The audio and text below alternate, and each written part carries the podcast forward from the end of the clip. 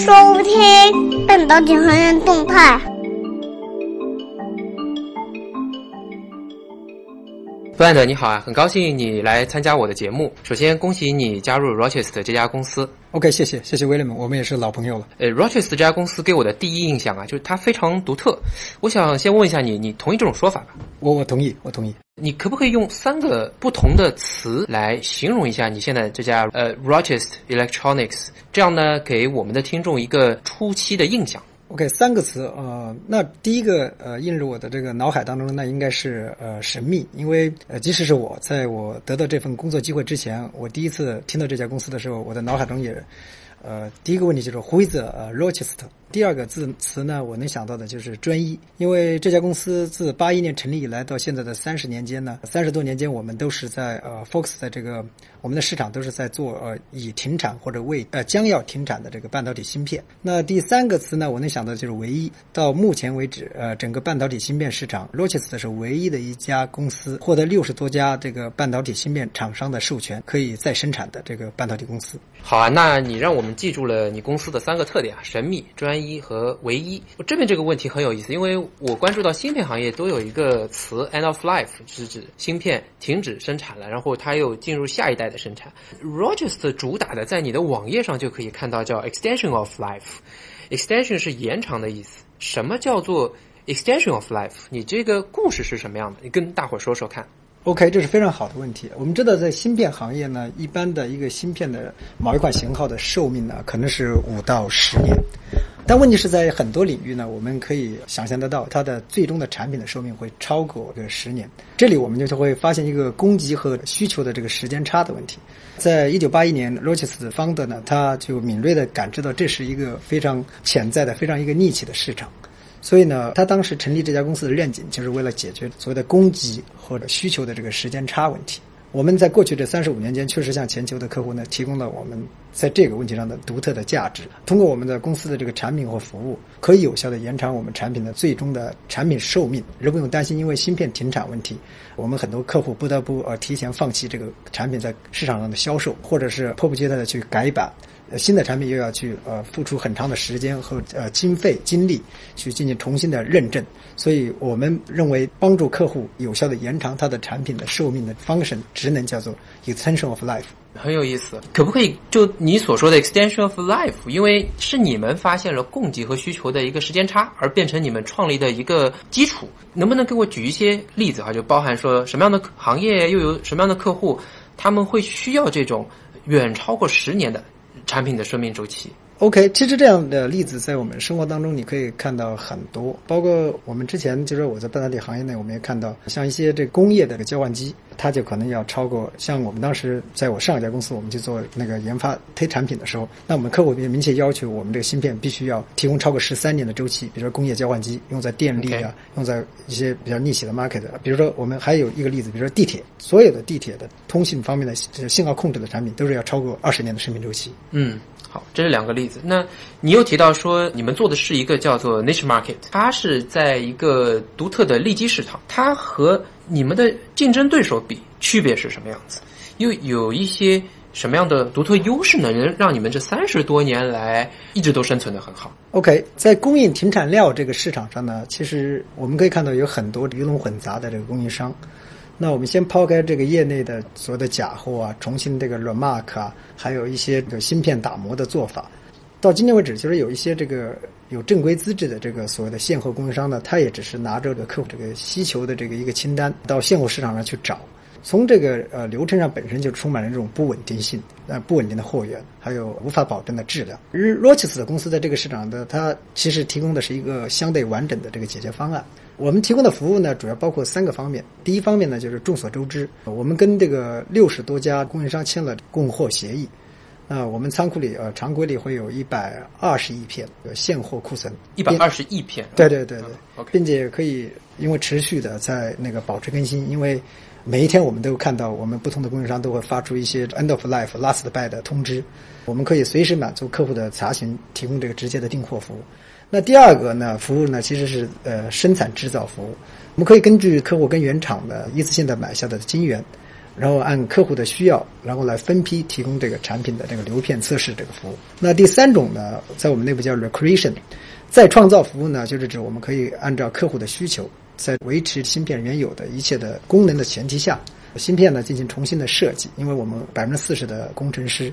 所以呢，芯片的重新设计呢，其实就是我会买断我们的供应商的这个 IP 知识原有知识产权。再设计就包括呃有铅材料，我们改为无铅材料，还包括一些客户给我们提出叫做封装的改变。六十家供应商，一百二十亿片的库存，这个真的是让我记住了你们公司。别人的 end of life，实际上这是你们的 begin of life，这这这是你们的 extension of life。我也做了一个调查，在我的圈子里面，我找了一些在这个行业 manager 以上的做 sales 的人，我问了一下，大概估算啊，只有百分之五十的人了解 Rochester 这家公司。为什么会是这样呢？OK，这个呢，可能跟我们公司在美国东部本身呢 operation 就比较保守有关。其实，在中国，我们实际上在二零零五年，我们就在上海那个设立了办事处。但过去十年，我们一直采取的这个生意模式呢，就有点类似守株待兔。那而不是主动去告诉客户，我们 Rochester 可以做什么，可以提供什么服务。所以导致今天呢，就是只有少数的客户，只有少数的在即使在活跃这个市场的销售知道我们的存在。但是在这个绝大多数的市场的贸易上、现货上，他知道我们的存在，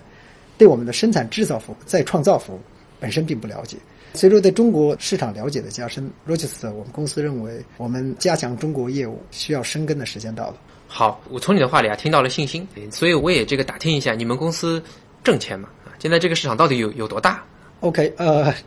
这个我想，毫无疑问，公司肯定是在盈利的，啊，否则这个公司不可能存在三十五年 啊。但我们是一家家族式的公司，所以呃，目前我们没有一个正式的渠道对外提供我们具体的这个盈利的金额。这是现在的整个市场的容量，那也有一些第三方的这个粗略估计。从我们的自身的这个观点来讲，我们觉得这个市场会一直长期存在。而作为在这个市场上，我们认为我们是最有经验的供应商，所以我们有足够的信心让我们活得更好。目前我们在中国的局限呢，在我们认为我们的目前的曝光率还不够，我们需要让中国更多的客户了解我们，知道我们能够提供什么样的服务。好啊，你也提到了公司现在的局限，那这跟你的加入就很有关系了。你加入 Rochester 中国区，你肩负着些什么样的使命呢？又要做一些什么样的突破？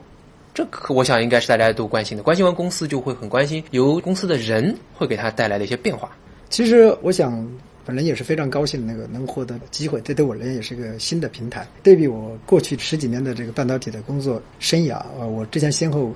呃，在 Avnet、m a m i c 在 Triquant、在 Avago，包括在 Broadcom。我有做过消费类的电子的这个经历，有做过通讯类客户的这个经历，也有过做大客户的经历，也有过做代理商在代理商管理那个销售团队或供应商管理代理商的经验。我自己认为，我对如何的去发现客户的需求，并去提供我们自己的独到的服务，是有我自己的理解的。